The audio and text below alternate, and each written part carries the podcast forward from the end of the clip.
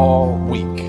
How many of you know sometimes we need a message about the application of our faith rather than a message that meets our need. We need a message that will cause us to run to the need. We need a message that will not only tickle our ears but compel our hearts to act. Why? Because the Bible says that we should not be hearers of the word but to be doers of the word. The Bible says faith without works is dead. Lord have mercy. I need some help up in this place. I feel like preaching.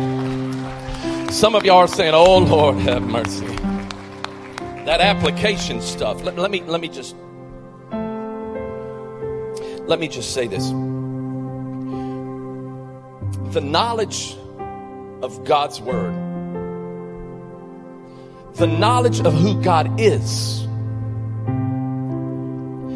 is not where your faith ends. It is where your faith begins. Hold on a second when you have a knowledge of who God is, there should also be this attitude of servanthood in your life. When you know who God is, you'll want to act on who you know. Somebody look at your neighbor and give to them the title of today's message Act on who you know. Look at somebody else and say, Act on who you know. And because I was not sure which title to use, I've got a second title, and that is Give a Hand. Somebody look at your neighbor and say, Give a hand. Somebody high five another neighbor and say, Give a hand. And then you can be seated. Now, here's what I want you to do I want you to take your Bibles and turn with me to the narrative of Scripture that we're going to explore today, which is Matthew chapter 9, verses 35 through 38. Mm. I'm going to preach to that cluster of people. As you're turning there, let me establish some context for our conversation today. Everybody say belong. Belong is the theme for Epicenter Church for 2019. Belong. Belong is the series that we've been in. If this series and this theme has blessed you, let me let me hear you say yes, it's blessed me. That's it. Why in the world do I do this? Subject myself to such pain. We've talked about belonging to God. We've talked about belonging to the body of Christ, belonging to Epicenter Church. There are benefits to belonging. There, there is a blessing in belonging. But today I want to shift gears and I don't want to talk about the blessing of belonging. I want to talk about the responsibility of belonging.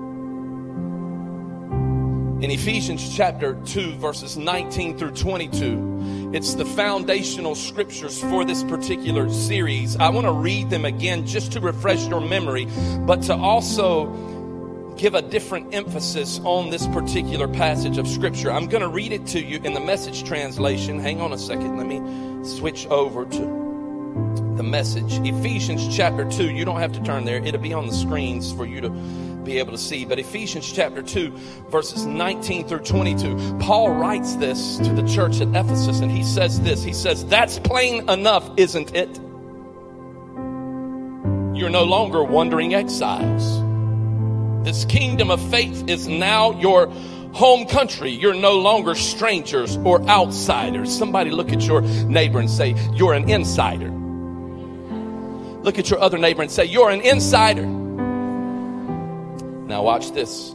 You belong here with as much right to the name Christian as anyone. God is building a home. He's using us all, irrespective of how we got here, in what He is building. Somebody say, God's building something. But hold on a second. It started out with, You belong here. Somebody look at your neighbor and say, You belong here. Now look at the other person that you tried to talk to first, but they turned their back on you and say, You belong here too. It says he's using you irrespective of how you got here in order to build. He's used the prophets and for the foundation. Now he's using you. Somebody say, who, me? Yes, you. Fitting you in brick by brick, stone by stone, with Christ Jesus as the cornerstone that holds all of the parts together. Somebody hand me a brick. Right there's a brick. Hand me that brick. Yeah. Brick. That's it. Right? Yeah. One, just one, one, one, a brick. You are a brick. Somebody say, I'm a brick. He's using you brick by brick. Hold on a second. Paul is teaching us something here. He's placing the emphasis not on just knowing who God is, but being involved in the kingdom priorities. That He's using you brick by brick. He paints this illustration using a brick, talking about Jesus being the cornerstone, and then each and every one of us, we're a brick and we're fit into how He is building the kingdom. Bricks. Can I talk about bricks for a minute? The brick of giving, the brick of going, the brick of serving, the brick of inviting. Can I talk about some other bricks that build churches? Let's talk about the cameraman brick. Let's talk about the production team brick. Let's talk about the sound man who's a brick. Let's talk about the nursery workers. Thank the Lord for the bricks. Let's talk about all of the children's church team. They are bricks. Let's talk about the host team. They're bricks. Let's talk about the security team. They're bricks. Let's talk about the usher team. They're bricks. Let's talk about the worship team. They're bricks. Let's talk about the connect group that you need to sign up for today because you want to go to heaven. You need to sign up for a connect group. Bricks. Each and every one of you is a brick that God is using to work it all together, irrespective of how you even got here. You have the right to be called a Christian. Lord, have mercy. The more that I read this passage of scripture, the more that I understood why he was writing this to the church at Ephesus which gave me a very good understanding of why he's also writing this to the church at Epicenter. Because it's more than just knowing who God is. Knowing who God is is not the end of your faith, it's the beginning of your faith. And there is something powerful when we know who God is that happens in our lives because we now know what God is capable of doing. How many of you, mm, I don't know who this is for, but somebody in this place, you're not sure how the turnaround is going to happen in your life, but you know the who. And the who is God, and He's going to help you every single step of the way. If you know He's been with you and for you, then somebody give Him a shout. If you know He's peace, if you know somebody, I look to the hills from where does my help come? Come. My help comes from the Lord. If you know He's Jehovah Rapha, the God who healed you, then praise Him. If you know He's Jehovah Jireh, who's provided for you, then praise Him. If you know He's lifted you up when you've been down and out, then somebody say, I belong to Jesus.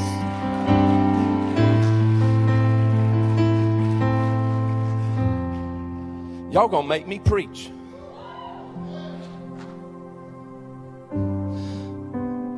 Paul is making this emphasis on the truth, not just the fact, but the truth of knowing who God is is incredible. But that's not the end of our faith. That's the beginning of it. In other words, with the knowledge of God, the knowledge of God should be accompanied by your burden to act upon that knowledge. Let me say that again. Knowing who God is, you having a knowledge of who God is, should be accompanied by your burden to act upon that knowledge. In other words, the information that you have about God is to turn into incarnation. Let me go one step further. How many times have we missed the supernatural opportunities, the miraculous opportunities, because our minds have been focused somewhere else on something else, and therefore we've missed what God has given us to do? Or better yet, how many times have we been unwilling, and so the natural problem or opportunity in life is never met by the super, so the miraculous never takes place? I wrote this down. Let me share this with you. It's not even in your notes.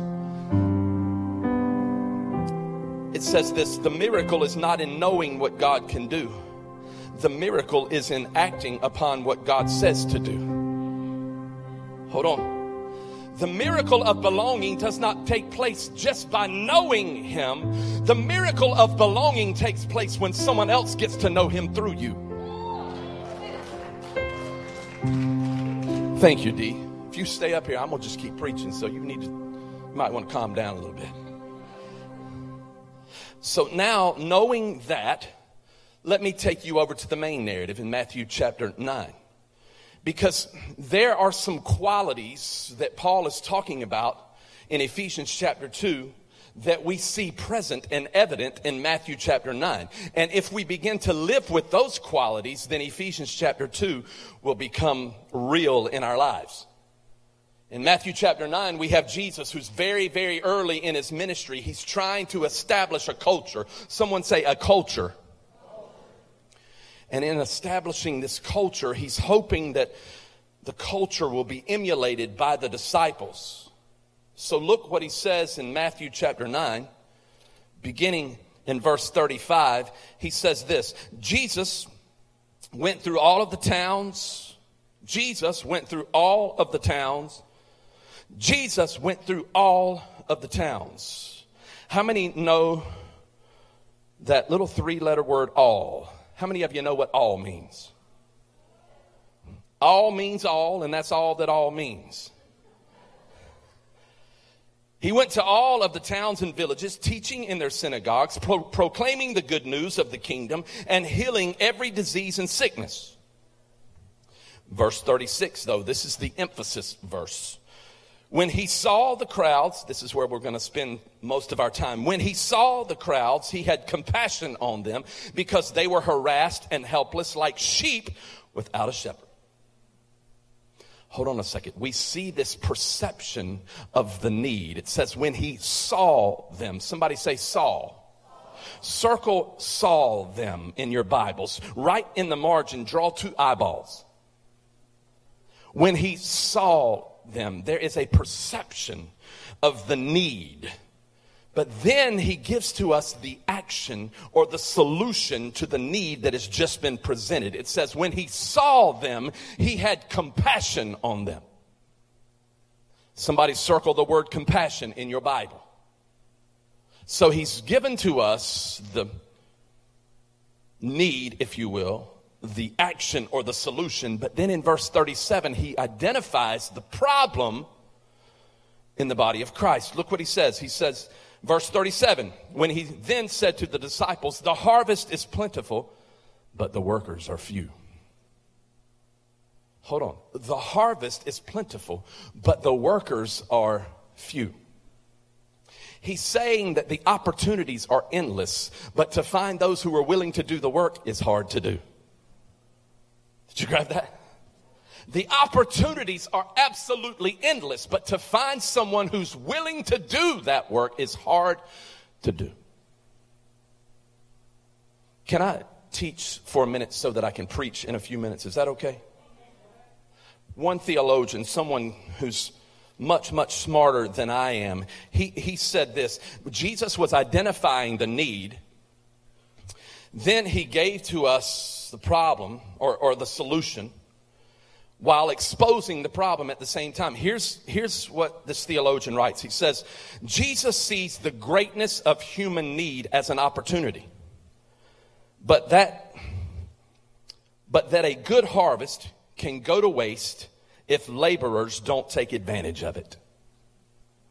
Think about that in terms of agriculture. He says that Jesus sees the greatness of human need as an opportunity, but that a good harvest can go to, wait, go to waste if laborers don't take advantage of it. Huh. Wow. Before I move any further, let me read you something else in the, in the message translation. I'm going to read to you. Unless you have it, you can put it up. I want you, you know where I'm going? Somebody help me prompt me upstairs. You know where I'm going. I'm going back to Matthew chapter 9, but I'm going to read it to you in the message. Is that okay? Well, I would read that off the back wall, but that is very small, so I'm going to read it off my phone. It's just the lighting in here, I promise. Matthew chapter 9, verse 35. Hold on a second. Watch this. You got to grab it. It says, then Jesus made a circuit of all the towns and villages. He taught in their meeting places, reported kingdom news, and healed their diseases and their, their diseased bodies, healed their bruised and hurt lives. When he looked out over the crowds, his heart broke. How many of you are thankful for Jesus who chased after you in the midst of all of your mess? So confused and aimless they were, like sheep with no shepherd. What a huge harvest, he said to his disciples. How, but how few are the workers? But then he says this, on your knees and pray for harvest hands. On your knees and pray for harvest hands. Somebody say harvest hands. Somebody say give a hand. How many opportunities have we missed in the natural to take the supernatural compassion of God and meet that need?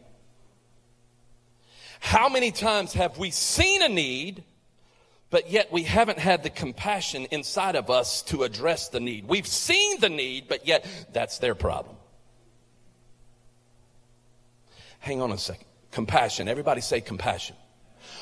What is the opposite of compassion? The opposite of compassion is indifference. Compassion sees the need and runs to it. Indifference sees the need and runs away from it. Compassion sees the need and engages it. Indifference sees the need and makes excuses. Compassion sees the need of a hurting child and compassion gets involved in the hurt of that child, whereas indifference sees the hurting child and they say, that child's not mine. Compassion gives while indifference says, I'm going to hold on to it because I might need it in the future. Compassion says, I'm, I'm going to help others belong because I know that I belong to God while indifference says, you don't believe like me, therefore you can't belong. Am I preaching? Hold on a second, because I think we need to understand better the definition of compassion so that we'll understand the context in which Matthew used the word. This particular word for compassion is two Greek words compounded together, the word you and the word splagnos. It becomes eusplagnos. If you've been here for any amount of time, you've heard me use the word splagnos in other sermons. I've given you the definition of splagnos on multiple occasions. But what I want to do today is give you that definition again to refresh your memory, but also to give you some new complexities to this word.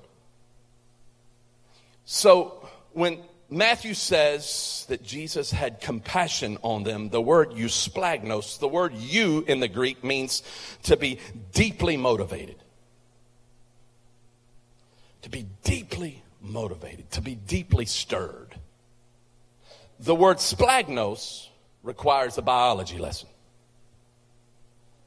Because splagnos, and I'm going to keep this G rated, but splagnos is the word that is used for intestines or bowels.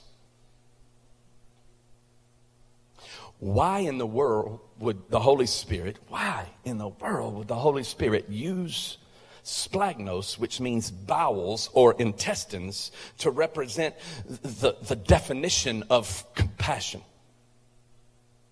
Splagnos also means a, a, a deep desire, an, an inward e- emotion, a, a, a quivering in our spirits, if you will. Let me explain it in a biological way. How many of you have ever heard of the Bee Gees? Okay? I'm not talking about the boy band from the 70s or 80s. I'm talking about bubble guts.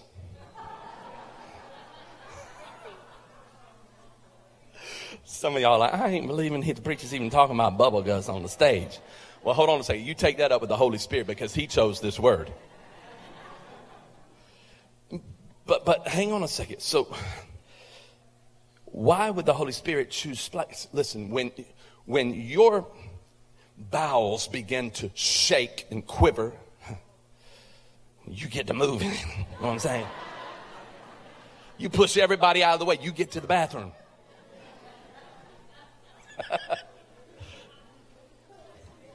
I don't have to say, Holy Spirit, come back because this is the word the Holy Spirit choose, choose, chose to use. So, so, so, hold on a second. Why would the Holy Spirit choose to use this word splagnos? Because let me tell you why. Because when the human spirit opens up, when he, when, when that spirit sees a need and that human spirit begins to meet that need, there is something divine that happens because now we have become a conduit for God to use and now we are moving towards the need because there is something deep inside of us that sees the need in someone else's life. And when we see the need in someone else's life, eusplagnos takes place because God now wants to use us to meet the need that we see. Compassion. Compassion. Hold on a second. If you think about this, every time you see the word compassion in the Gospels, it always is followed up by some miraculous intervention, some healing, some deliverance, some supernatural manifestation, some, some resurrection, some heal. All of those things happen. If you think about it, compassion always yields action. In Matthew chapter 14, I think, Jesus is told that John the Baptist has just been beheaded. He looks at his disciples and he says, I'm going to go to a solitary place. He goes to the solitary place. When he gets there, he turns around and he realizes that the crowd has followed him. The Bible then says he turns and looks at them and says, listen, I've had a bad day. I need to be ministered to in my own hurt. I don't have time for you. No, he didn't say that. The Bible says that he had compassion on them and he healed them of, of, of all of their diseases. Then we go over one more chapter.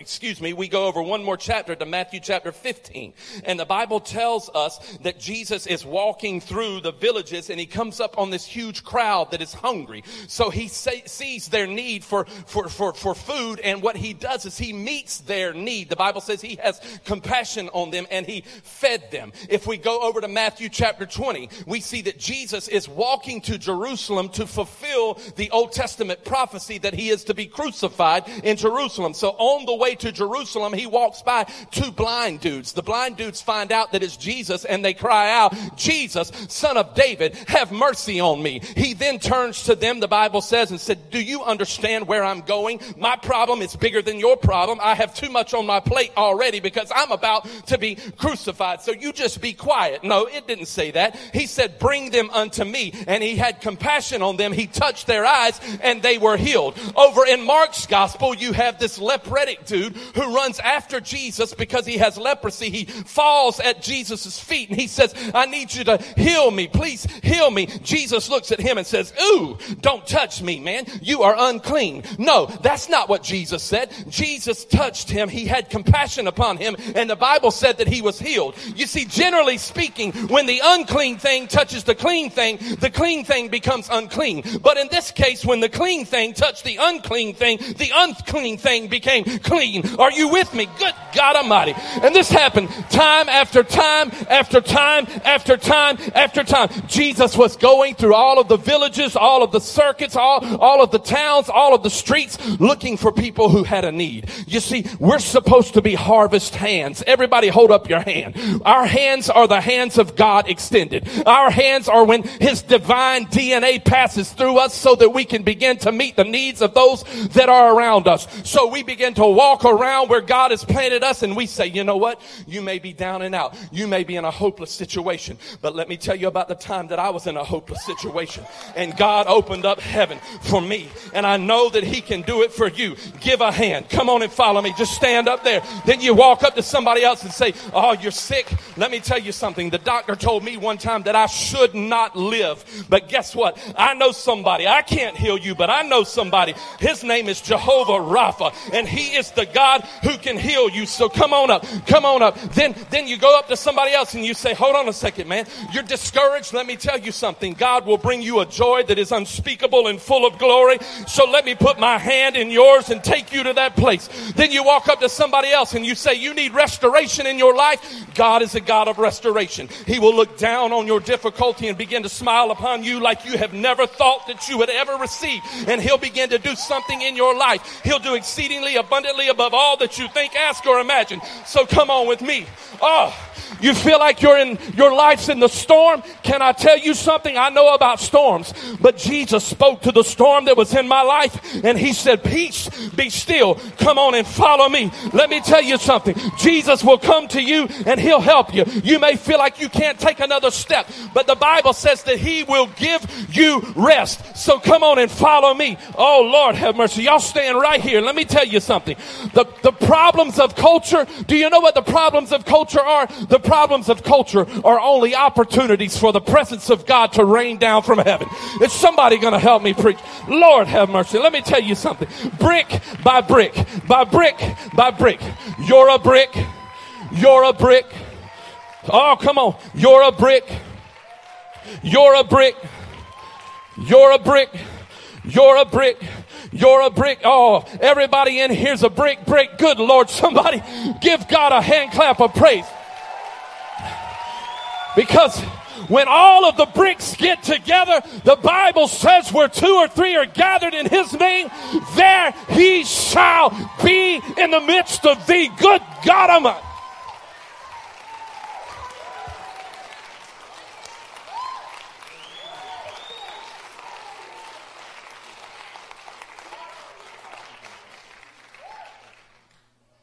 Hang with me upstairs.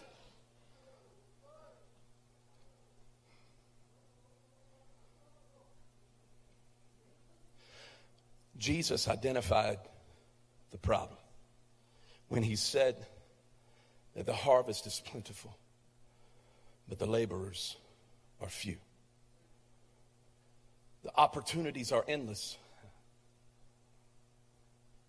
but it's hard to find those who are willing to tend to the harvest. And so First John chapter 3 verse 17 says something. Put it up for me. Can you read that? That's awful small, isn't it? let me let me go to some younger eyes. Can you read that? Barely. barely. Well, barely is better than not at all. So come on up here. Here's what I want you to do. I want you to read that for everyone to hear. Okay? Um, you're going to read verse 17 first, and then you stop right there. You're going to help me preach, all right? You good with that? Read it.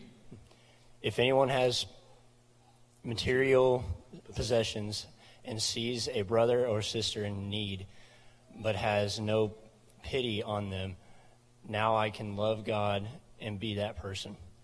How? How can see? I told you it's small, man. How can he? Lo- how can he have the love of God and be that person? I think that's what it says, something like that. I'm very, very small. Okay, now hold on a second. I told them to make it bigger. They didn't make it bigger. All right. So listen. Here's the deal. You see that word pity? Everybody pay attention to this. You see that word pity? It says, you have, you see the needs that your brother or sister may have. You have material uh, possessions, but yet you have no pity on them. You know that word pity is the word splagnos? You have no compassion on them. Hold on a second. It says you have no compassion on them.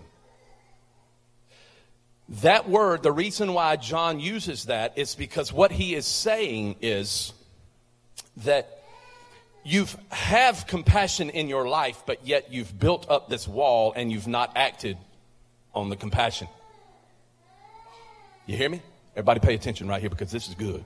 You ready? So let me let me try to read this again. If anyone has material possessions and sees a brother or sister in need but has no pity on them, how can the love of God be in that person? What does that mean to you? I like put you on the spot, didn't I? I mean, what does it mean? What has no compassion on them? I just told you what it meant. He said, he said I was lost in the sauce. That's pretty good right there. Woo! I, I think you mean the Holy Spirit and not last night. Okay, anyway. Um, but watch, watch this. You have to see this. Watch. It says, Dear ch- children, let us, they're moving it around, let us not love with words or speech, but with actions and in truth. All right, come on back. Hold on dear children, let us not love with words or speech, but with actions and in truth. What John is saying, What John is saying is that there are really two types of Christ followers there are consumers, and the consumers receive a blessing from God, but then begin to practice indifference. And then there are Christ followers who practice compassion. Mm. What he's saying is that we all know that God has blessed us. How many of you know that God has blessed you? How many of you have received a blessing from God? How many of you have been down and out? He brought you out. How many of you have been saved? You've been healed. You've been forgiven. You've been set free. You've been discouraged and he gave you encouragement. Come on, somebody. I need you to give him 10 seconds of praise because you know that everything that you have is a direct result of his love. Somebody praise him. Y'all can praise him too. Woo,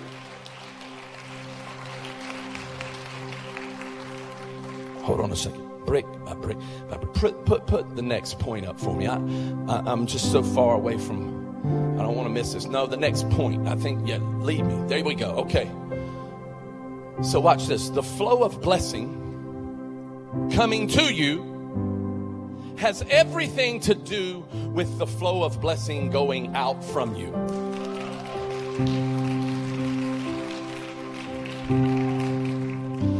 Ronnie, the flow of blessing coming to you has everything to do with the flow of blessing going out from you. Grab this. In other words, if Jesus can get it through you, he's going to get it to you. Are you grabbing this? He's going to give you opportunity after opportunity after opportunity.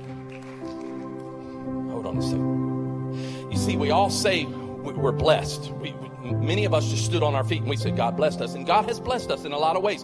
We'll, we'll just use First John chapter 3 for a minute because he was talking about material possessions. So God's blessed us with a house. That's a blessing. He's blessed us with a job. That's a, a blessing. A career, a business, all of those things are blessings. And we should say that they're blessings. But sometimes I think we get so caught up in using God for personal gain. When I think God really means when we read these verses today that those things are blessings. But when we realize how we're supposed to be a blessing in those things, that's when we truly will begin to live what God has called us to live. Because it's not that God has blessed me with a job. How am I going to use that job to bring a blessing to others? It's not that God blessed me with a house, but maybe I need to open up that house to host a connect group. Lord have mercy. When I begin to realize I may be the missing link for the person who needs needs to belong to God because God wants to use me as a vessel and I'm not going to shut him off because I want heaven to flow through me so that others may come to him. Hello, somebody.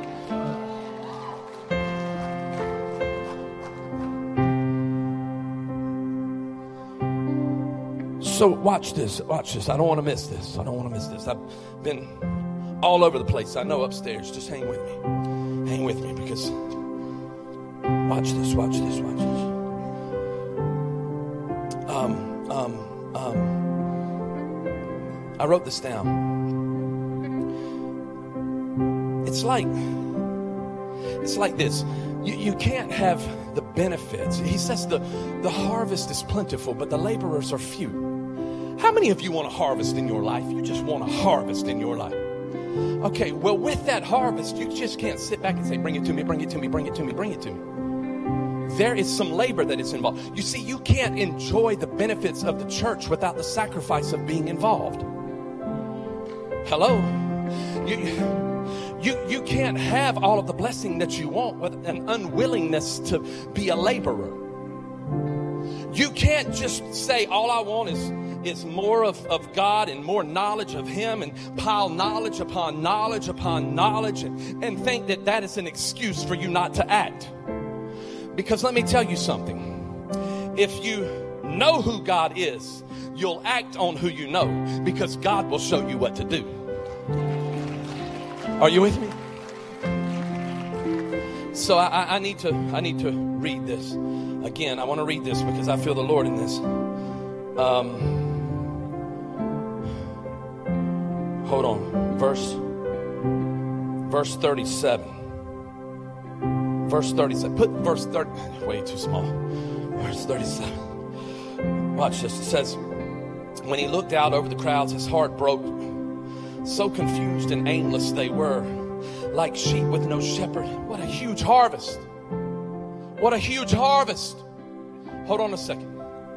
Everybody up here, you're a brick. Say, I'm a brick. I'm a brick. I'm a brick. I'm a brick.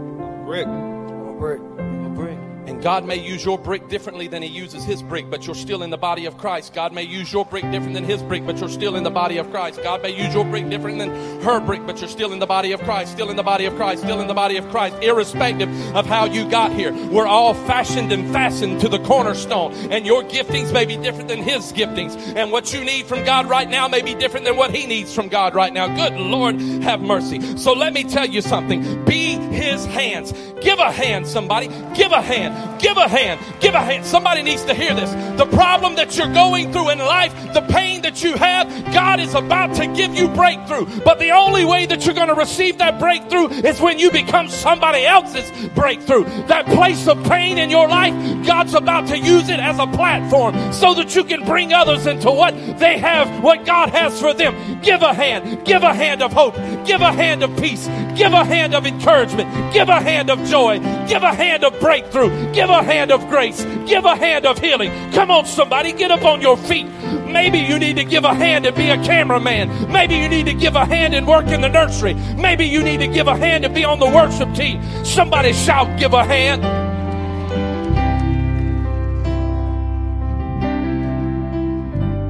With every head bowed.